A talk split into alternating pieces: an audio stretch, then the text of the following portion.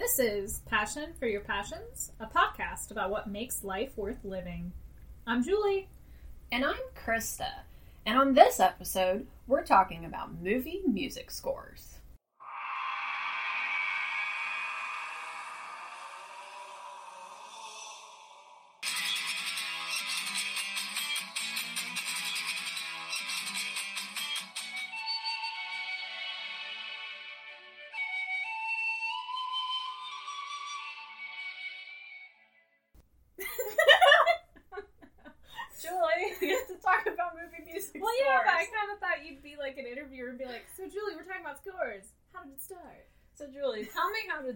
Most perfect boop on a flute. just, just gotta straighten your back out. Hold I the would- flute straight. I would love it if you just like had a flute, like you know, like how some people have swords on their back. I used to do that run for. I'd carry like my penny whistle and just start playing like really dramatic songs on a penny whistle in the background. Because I got it was really weird with my like hearing. I have a really good ear for music, but I don't have the brain to actually figure out what it is. If that makes sense, like I'm not versed enough in music theory to fully dissect it. So I'll just start playing a song and be like, "What the fuck am I doing? Oh, it's Queen." like I have to sit there and think. So and I listen to a lot of dramatic music, so I'd just be sitting there and be like, da da da da da da da da da and be like, "That's the mob song for Beauty and the Beast." Hold on. well, speaking of very dramatic music,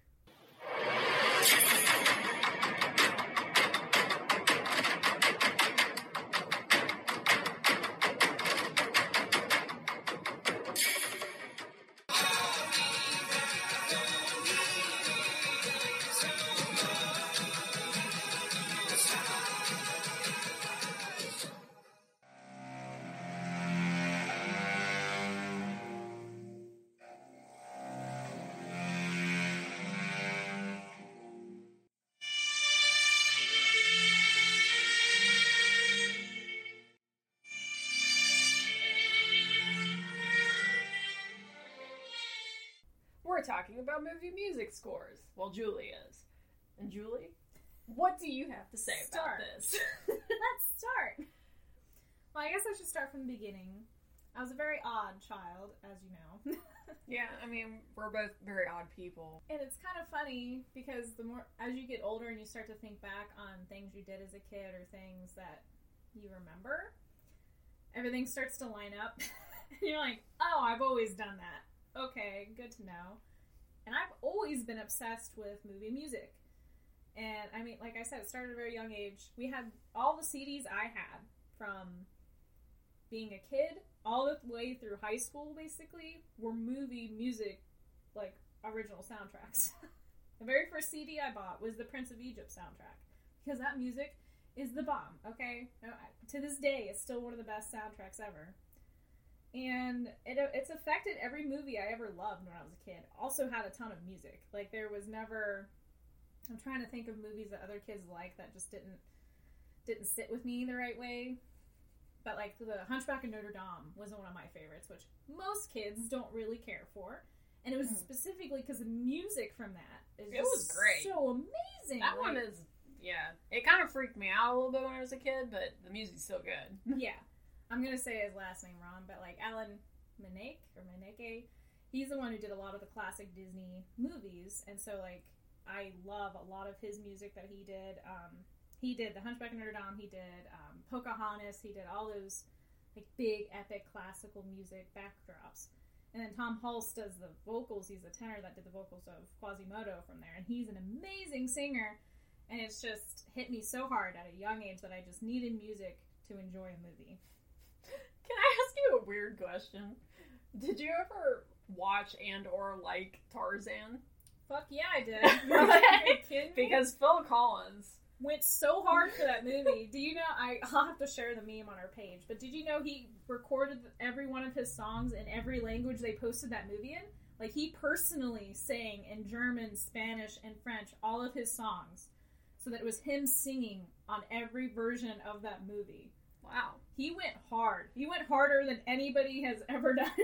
Phil Collins is the man. He is the man. He went so hard. and it's I'm so proud of him, and it's so amazing. I love Tarzan. I love that movie so much, and I have that soundtrack too, as you can imagine. it's just so good, so good. Okay, so this started at such a young age for me, without even knowing. I had the Lion King soundtrack, and I would sing that all the time. And even my favorite movie of all time to this day is Fifth Element. There's an opera sing scene in the middle of this movie. Like, I need the music, or I won't like this movie. Another reason, like one of the reasons why I decided to talk about this now, is I'm finding it's just so prominent, and every time I share my opinion about a movie, because as you know, I'm doing this Nick Cage project, and I, without thinking about it every time I write the reviews, I will mention something about the music. Whether it fit or it didn't, or whatever the consequence was, like, I almost always talk about the music. And I'm like, why do I do that? no one no one cares. like, why am I doing that? I care. I notice no matter what. So I care sometimes. When it's good, it's good. I just think like I think it's like I more notice when it's very good and when it's very bad. I think is the way that I would put it. I don't tend to notice like the stuff in the middle because it's I mean, especially like if it's just kind of ambience music. Yeah, that's how most people are and then with movies, I feel like everybody has their one or two things or a lot of things if they love movies, but they have their handful of things that they pay a lot of attention to. Like you notice lighting and you notice like the cinematography of how things move when I only really notice those things if they're really good or really bad. And then mine's music and like cadence of talking, how like um, the character development works. Those are the things that I will always notice. While the lighting and everything else, I'm like, eh, it wasn't bad enough for me to notice, or it wasn't good enough for me to appreciate it. Like that's just that's why we have to make a movie together. That'd be perfect. just perfect. But we don't have money. Yeah. so we'd have all these ideas of like, fuck. we'd have to pull what they did with the Matrix, which like the I forget the directors, the like brothers. Uh, the Wachowski brothers. Yeah. They gave a budget to Warner Brothers, like, hey, we need this ridiculous amount of money to do this movie. And Warner Brothers was like, okay, we'll give you 20% of that. And as like a gamble, they just did that opening scene with Trinity with that they took all the money they were given and just did that scene and sent it back and then got the rest of the money. That's what we have to do. We have to play that kind of game. like, we deserve this. That's a dangerous game. dangerous game. but it can pay off if it's worth it. Or maybe we have to get like one of those fancy like Mandalorian rooms. Although I'm sure that that's expensive. But if you could rent one, so you can just do whatever you want. We have 24 hours, people. Like, just let's fucking go. We're gonna make a movie. gonna go. No, but I think the this is probably one of my greatest passions of all time. I would say. I know for a fact if I decided I wanted to pursue music as a career, it'd be score composing. So I think about it a lot, and like with our podcast, I want to do the music for that. When I read books, I'll think of music for it. When I watch movies, I'll sometimes like alter what I'm hearing in my head, like, no, that wasn't right. Don't like that. And it was funny, I ended up playing this game with somebody that really freaked them out.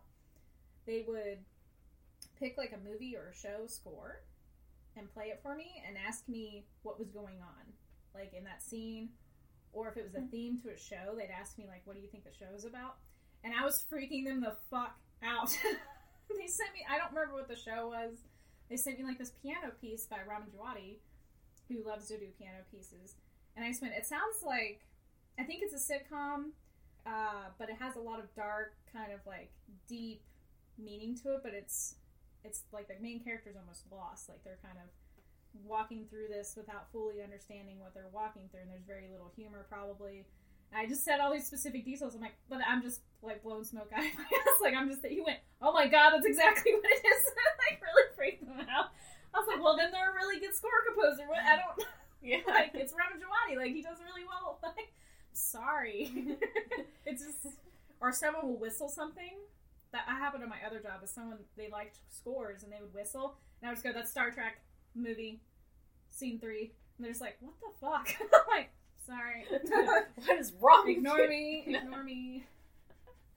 No, it is. It is definitely an interesting thing I've always found between us is like how into music you are, and then like me just not being really. Yeah. Like I was in band with you, and then I quit the band because our band director basically, uh, I don't know, he was just very strict, and then I wasn't like having fun, so then I quit the band. And then Joey did band for so long. Yeah, it was like, I'm the best. I will destroy all of you. Yeah. Well, we played the same intr- instrument too. So we were next to each other. And it was still just like, I was very focused. Yeah. was serious. Playing the flute, doing your boop boop, flute boops. I think it's my least favorite instrument I play now. Yeah, I still like that instrument that much. Like, it's not because I played it too much or whatever. It's just, as an instrument, it's just not my favorite.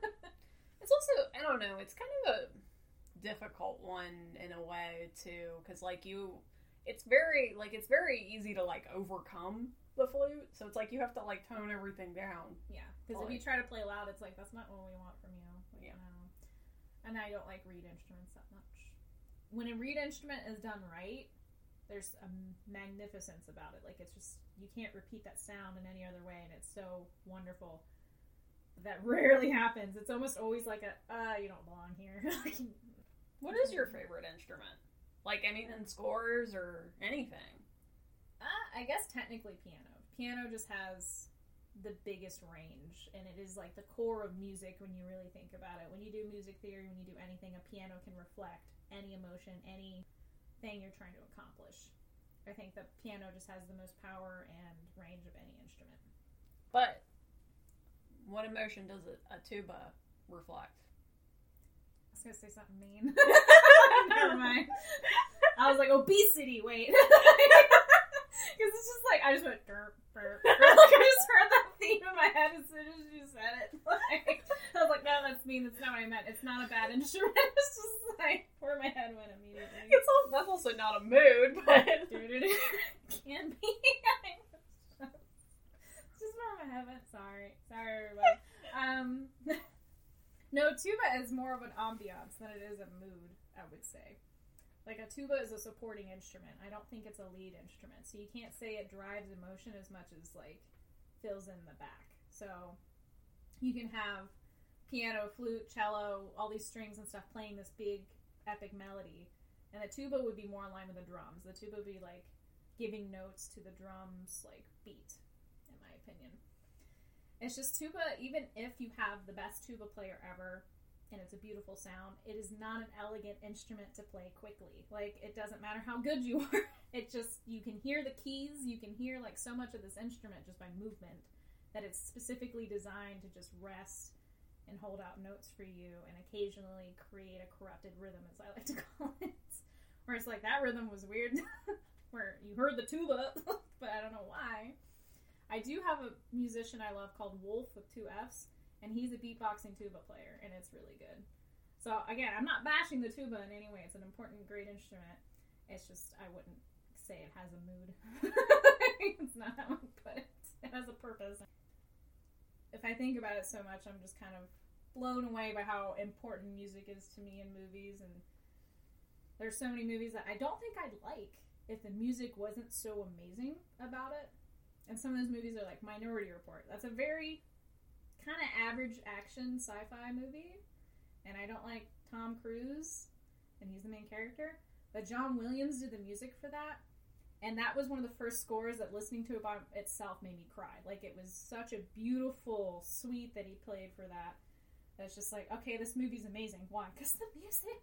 like, it's like I can't Yeah. tell you any other reason. Like it's not a bad movie, but the music makes it a great movie to me. you talk about how Phil Collins is the man. John Williams He was my the man. First concert that I went to was John Williams. John Williams is a man. Because I think I kind of feel that way about Harry Potter. Um, because I'm, I think I've said this before, but like I'm not a huge fan of the Harry Potter movies. Like I like some of them and I like moments of some of them, but like I just prefer the books really to the movies. But I will say one of the best parts about the movies is the score. Right. Like that main theme, like I think it's Hedwig's theme, I think is what it's called. it's perfect. Like that is literally like perfect. Well, what's funny about the scores of those movies is it actually got passed on to different score composers to change the mood of how the kids aged. So the first two movies are John Williams, purely all him. The third movie starts out with I think Patrick Doyle. I think he either starts with the fourth movie or the third movie. And that's when they create the window theme, which you hear in the third movie when Lupin is talking to Harry on the bridge. That da da da da da. Like it plays into the idea of Hedwig's theme, but they play it on like an electronic flute, and it's supposed to represent like Harry and his new mood, like how he's changed. And then there's also Buckbeak's Flight is another like popular big piece that they created for that one. And then the fourth movie has like themes for everybody. like it's such a huge change. They have like the Durmstrang theme. They have that plays when like Krum is ever on the stage, and that's the other thing about music scores is like it teaches you more about the movie if they're done well. You can hear like people's themes, people's like tones change as it evolves and moves, and like it especially reflects in these long, drawn out like multiple movie series. So I think I know that like Alexander Desplat does like seven and eight, and he actually did Twilight. Interesting. I do have a lot of music that's like I've never seen that movie. I just know the score composer, so like, and I like it. Like I have Fifty Shades of Grey. I have that soundtrack, and people like, "Do you like that movie?" I'm like, "I did watch it. It's absolute trash, but like I just wanted the music." Is the music good? nah. Okay. it, like the score composer, I think only wrote like one or two pieces, but they do like remakes of these classic songs, and I like the sexy remakes they did. Let's be square. well, they redid like one of the Beastie Boys songs, but they had like some really sexy woman do it. And I'm like, I like it, I like it, like I like the move. So, yeah, I just know the whole Twilight thing because it was just funny. I was like, Alexander Splat, what else did you do? You did Twilight. I was like, oh, because he does the theme statues from the Harry Potter series where McGonagall calls down the statues, and that is an amazing, beautiful score. And so that's why I looked into him more. I was just like, oh, you've made mistakes. Do you also like the soundtrack from Twilight? Not as much. it's not bad. Alexander Desplat is definitely not a is definitely a good composer. It seems there's the other thing is when you follow composers, you can see how they change and grow. Like Danny Elfman never really changes and grows, but like because he's with Tim Burton all the time and they never change. But his intro stuff is definitely different than what he does now. His intro stuff, he did Fable. He was the composer for the Fable series, and then Tim Burton got his claws on him and never let him go. So then he's done like every movie for Tim Burton since, just like John Williams and Steven Spielberg are paired together.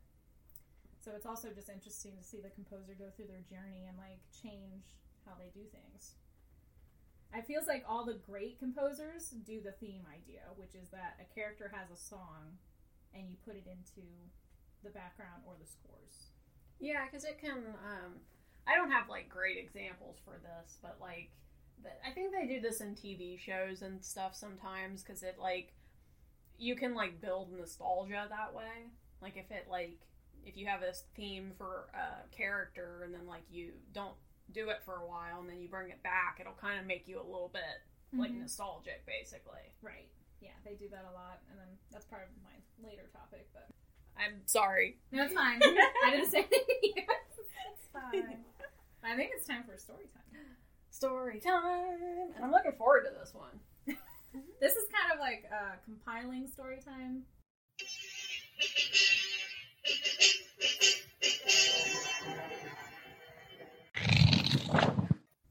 So this is the epic tale of my cat Bobo. That is his full Christian name, Bobo. Um, we called him a lot of things: Bozer Boy, Bo. Yep, that's about it. Um, I'm used to having a million names for all my pets, but we called him like Bozer Boy, Bobo, and Bo. I mean, I do the same thing to my cats. I mean, because like Mang- Mango, my one cat who's an orange cat named Mango, I never call him that. I always call him Bub mainly or Bubbert. yeah, I call Septimus Fluffer. It's just it's just how you do, right? So Bobo, I got him as a kitten when I was probably like four, five. I was very young, and that cat was a fucking demon. He was, his teeth were so big they like went down to his chin, like outside of his mouth, and he had some issues. So I've technically always been a morning person, and when I was a kid, I used to wake up before everybody. I basically wake up wake up with the sun. That was the only time I got alone time when I was a kid. And this cat would wait for me to get up and literally attack me like immediately when I left my room. And it became such a routine that I would just throw him into the bathroom. Like he would slide and hit the tub, and I'd shut the door and then go about my day. like that was just our routine, right? And then one morning I came out and he leapt off of like his cat tree and put his tooth onto my bottom eyelid and scraped it all the way down my face. And my dad is a military man and very overprotective, so he came home and saw that and essentially told my mom like, "You either need to take care of that or I will." And so my mom took him to the vet and was like, "Okay, so he's a monster. What can we do?" And they're like, "Well, we can declaw him and file down his teeth if like he's biting people." And so they declawed him and they filed down his teeth that still hung out of his mouth. They just weren't pointed anymore. and so then he took it upon himself to just attack more aggressively because he wasn't making an impact. and my dad was like sitting on his chair and Bobo just comes up and starts trying to gnaw on his hand and, you know, not doing anything until finally he breaks the skin. And my dad took his other hand and just flicked him in the forehead.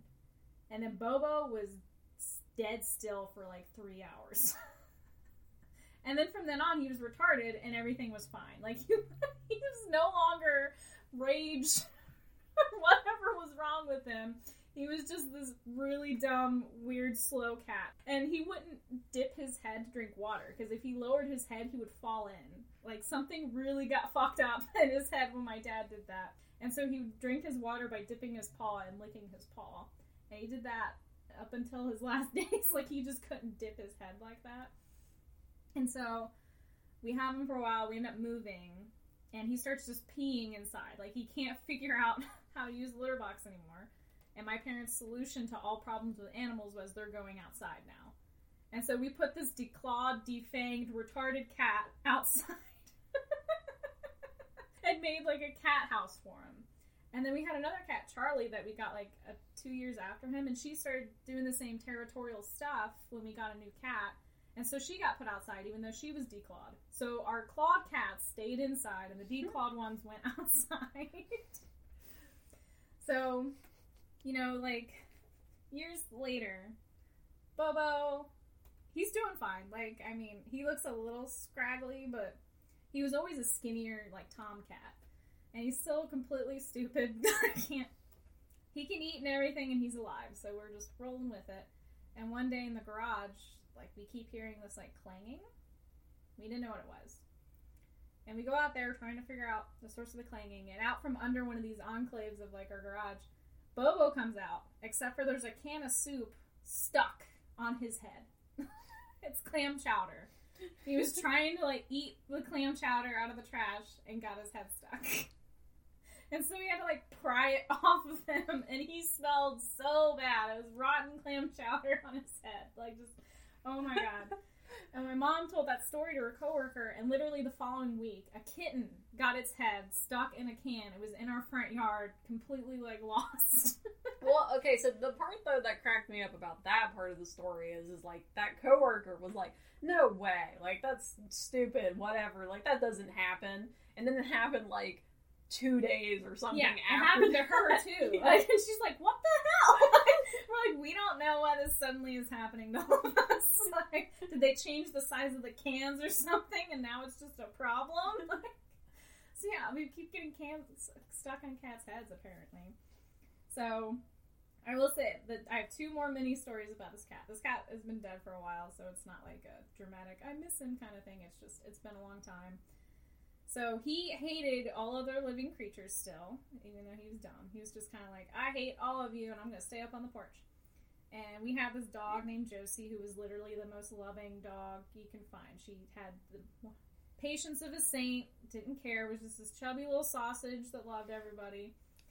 And every time she came around, Bobo would hiss and scratch and lose his absolute shit, and she would just ignore him. Like, she'd just be like, whatever, like, it's fine.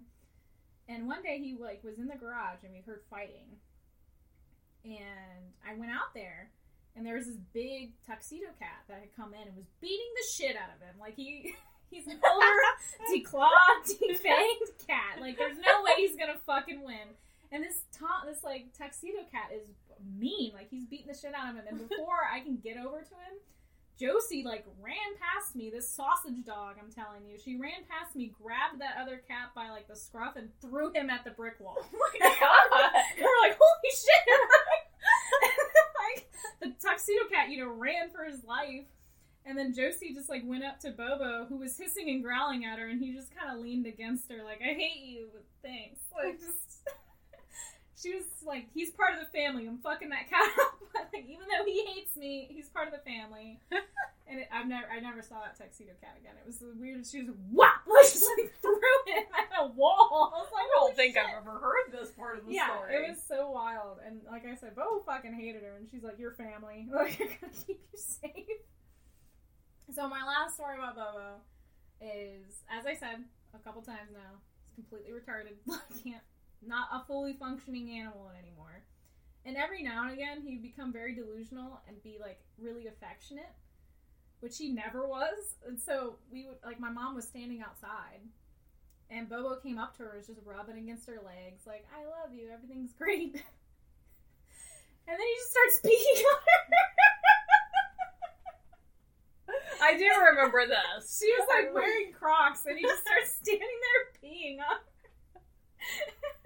and she was looking at the pond, and she literally just kicked him into the pond. Oh my god! like just scoop kicked, not like punted. She just like used her foot and scooped through into the pond. And I just see him like swimming back to the shore. Were you there? I was like, I wasn't standing next to her. I was up like on the balcony, and I just see like her the pond and him like swimming back.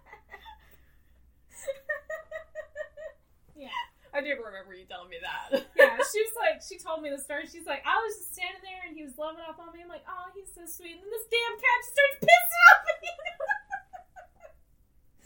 yeah, You guys have all sorts of problems with this. we really do. Well, I will say though, this whole entire episode, what this makes me, what this Bobo story is, this makes me wish that you had some movie music score that we could play throughout Like Bobo's theme. Bobo's theme of his life. I, I feel like kicking him into the pond is a weird place to end, but I mean, where else is it supposed to end? the tale of Bobo. it's um like a hobbit's journey, but you know, mainly in your backyard. yeah. I mean, we traveled states. He lived in three states. Wasn't he like one of the ones that would like attack the guineas? Mm-mm. Maybe I'm thinking of a different cat. he was full blown down by then. Okay. For some reason, I have memories of like no, um, one of your cats like would Sea just Girl. attack the guineas. Seagirl would run up and like boop him, and then they'd flip out, and she'd be like, "Oh God!" like she'd enjoy it for half a second, and be like, "Oh Jesus, they can bite me!" Like, yeah, every time. but it's because they wouldn't remember that like they could peck her. So to be fair, like it only happened occasionally. She'd be like, "Oh shit!" like they remembered this time, and like have to run off. So you want to talk about? So you want to talk about some other songs, pieces, movies, different things. Is this kind of more like you recommending things to people, or like what is this part? Well, I have a couple little fun tidbits that people might not realize about music in general and scores. And then I kind of want to talk about, like, because to people who don't listen to music or don't think about it, there's so much depth that you may not fully understand. And I do have a couple scores I recommend, like, just listen to this and try to interpret, like, what's happening, like, what is going on. Because it's easy to find scores that are just background sound, and then there are scores that are pieces of music, like, they're completely different. And so some of the funny little things I wanted to mention. Something that I didn't look up. It just kept happening and upset me. So I had to research it. Is that scores are technically pieces of music, like songs, right? So what will happen is a score composer or just a composer will write a piece and it'll get sold and be in multiple things. So scores aren't always necessarily just like this person or this movie's moment. There's a score composer I really like called Craig, called named Craig Armstrong, and he did this piece um, called Finding Beauty. and I don't know what he originally wrote it for. But it is in half of reality TV show, like awards and shit. Like you'll just be watching it, like I'll see an award show and I'll see da da da da da da. I'm like, that's Finding Beauty by Craig Armstrong. How many times have you sold this? Like, what is happening? And then the other one that's really popular that cracked me up was Lux Aeterna, which was done by Clint Mansell for um, Requiem for a Dream, which I've never seen. And it's a variation of Vivaldi's Winter combined with like the score he did. That score was in the preview for like the Return of the King video game. And it always drove me nuts because I'd be like, I fucking know that. Like, what is that? And then I would hear it on my scores and be like, it's Lux Aeterna. Like, I'd be like, why are they playing that in this Lord of the Rings preview? Like, that's just so random. And so that happens a lot. Is that you'll notice these songs repeated because they'll get so sold or their rights will change or something to that effect, and it just cracks me up to that. I'm like, it feels like those songs should have their moment and that's it, and then you hear them randomly and you're just like, you son of a bitch. Like, that's, that's not for you. Well, you know, they needed to get a bigger mansion. Yeah. Or something. Something I don't know. Probably something along that line. And then I've ranted about it before. But the movie, A Little Chaos, enrages me. if you want to understand how important music can be, watch that movie.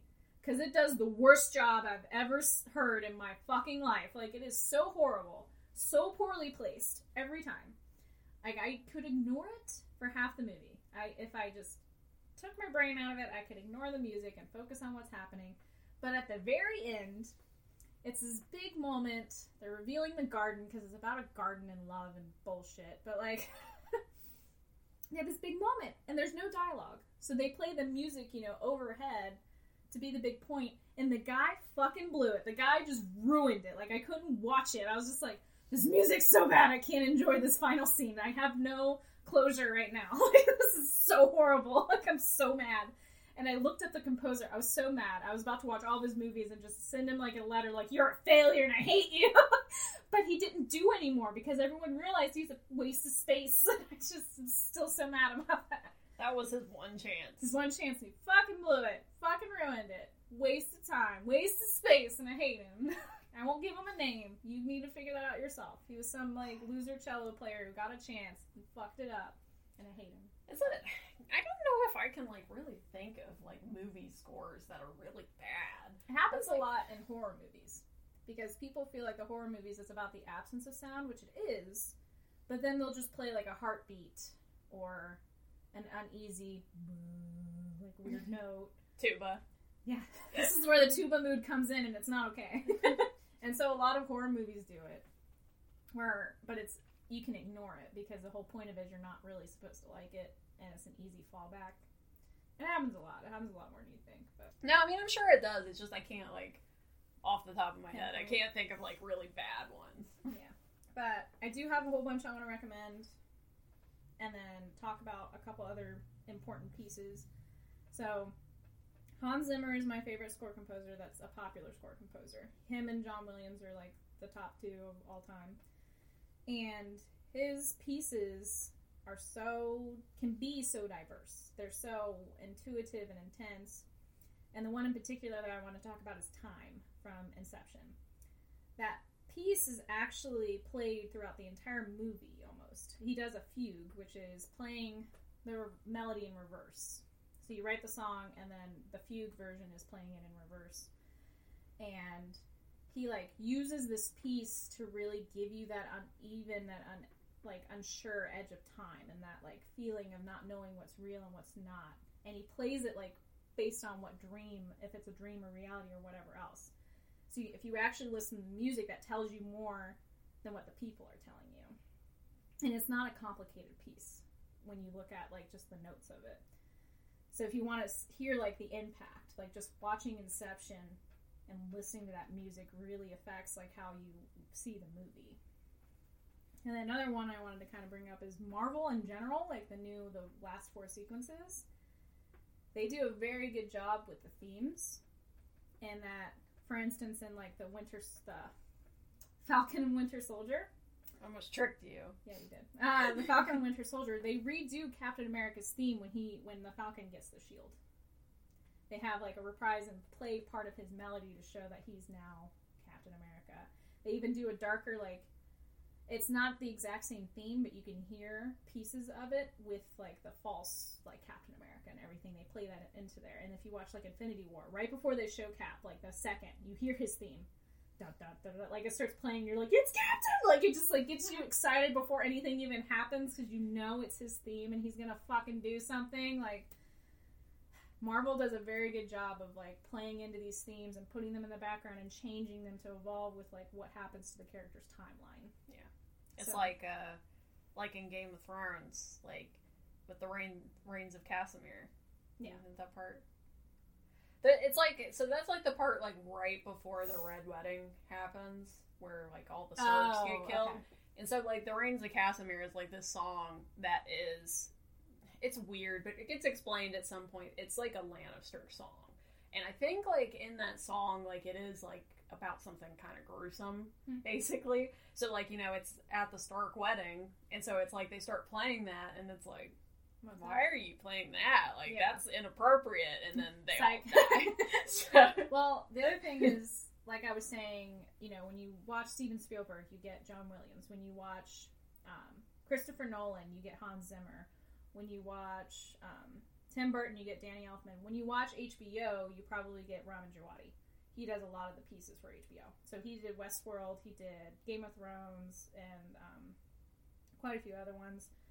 And with Westworld, he actually does like popular rock pieces on piano, which is very I really that's the other part I want to talk about Marvel, is they're doing the same with like Guardians of the Galaxy, where they pick the perfect song and play it, which is another powerful tool that a composer can use. Like you don't necessarily have to write every piece of music. Maybe the perfect piece of music's already been written, and you just need to place it correctly.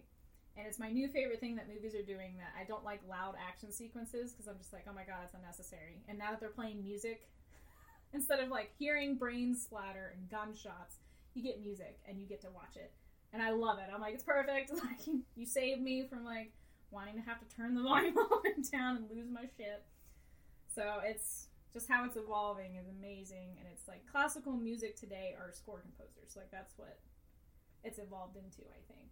Rather than going to the opera or doing anything else, you're watching a movie and listening to that music. And I'm gonna try to wrap it up. I have like 20 songs I can recommend. I'm just gonna give a handful and kind of like a short synopsis as to why.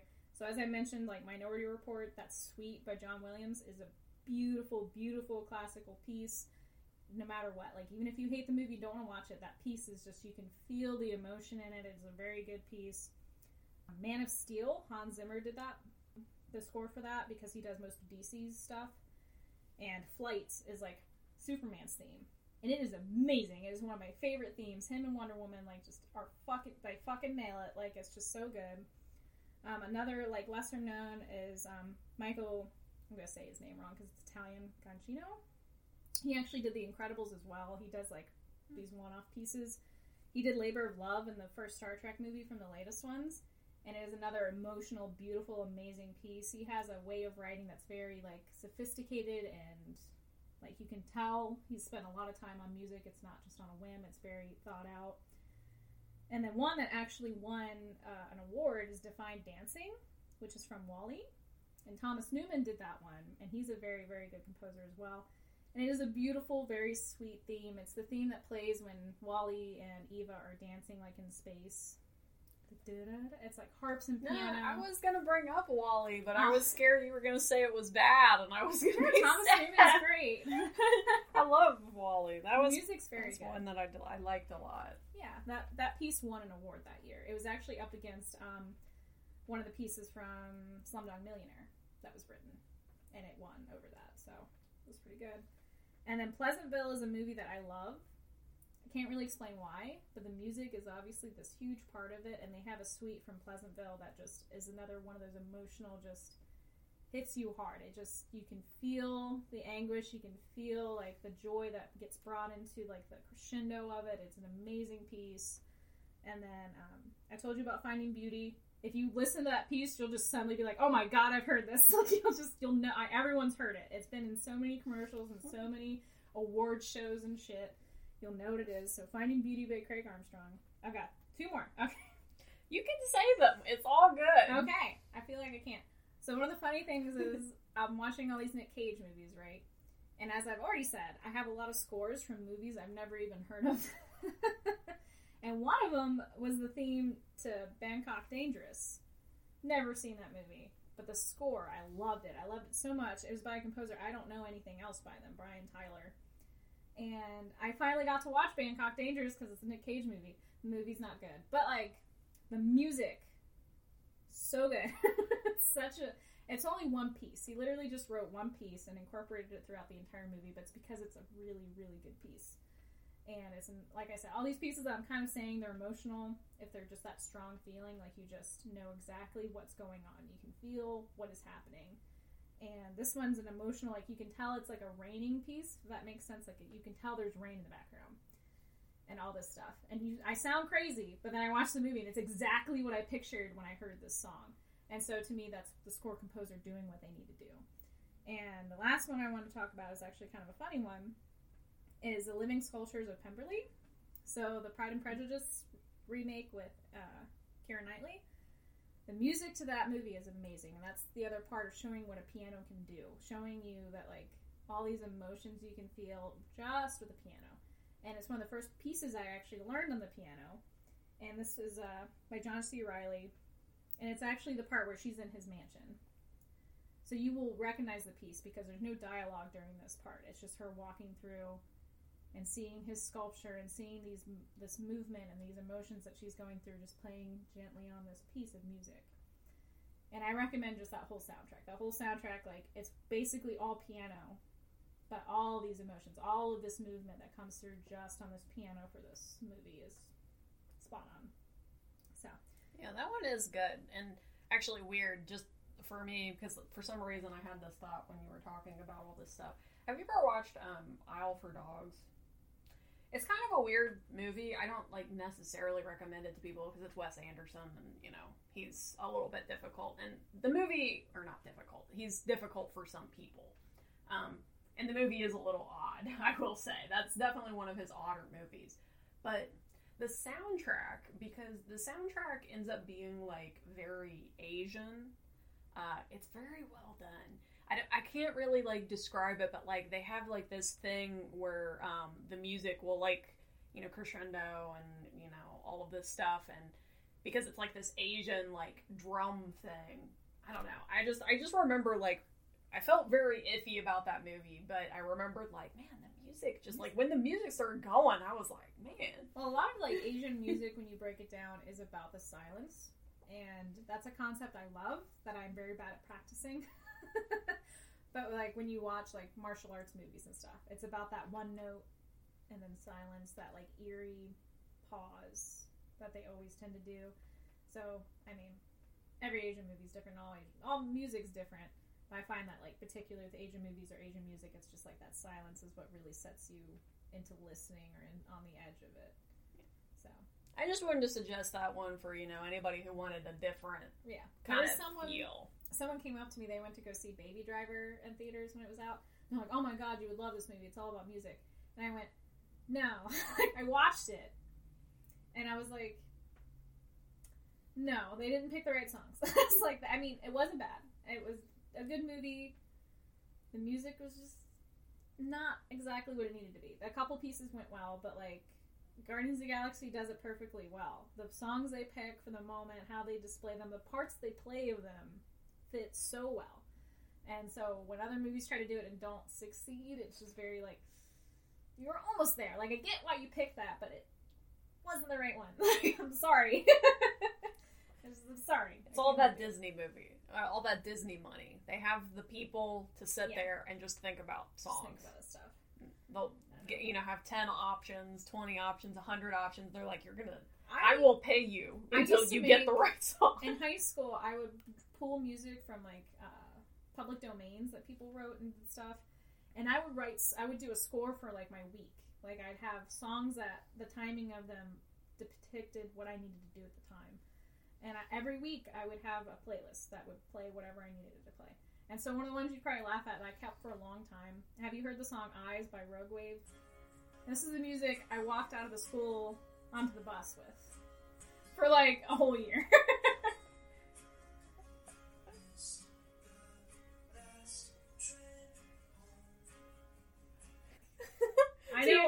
just you just plan out your day. I would plan out my day. Like okay. anytime I'm working through something, like therapy wise, like if I'm having trouble with something, I will set it to songs so that I can time it and work through it, and it helps a lot. and so yeah, all through high school, I had a playlist every week that would fluctuate like a little bit. Some songs, like I said, that one for a whole year, I was like, this is too perfect. Like I would literally walk to the beat and everything, like to the bus. like that's how it was. And so like I'm the kind of person that would know these things. it's perfect. Okay. And you know when it's wrong. That's what I'll say. You don't always know the right one, but you know it's not the right one.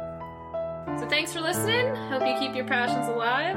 On the next episode, we're going to talk about podcasts, I guess. It's gonna be very meta. It's a Krista episode. I think that, what do you expect? when when you got the weird episodes, it's probably Krista. probably Krista. Unless it's just really, really left field, I'm extreme. I'm either on it or way off it.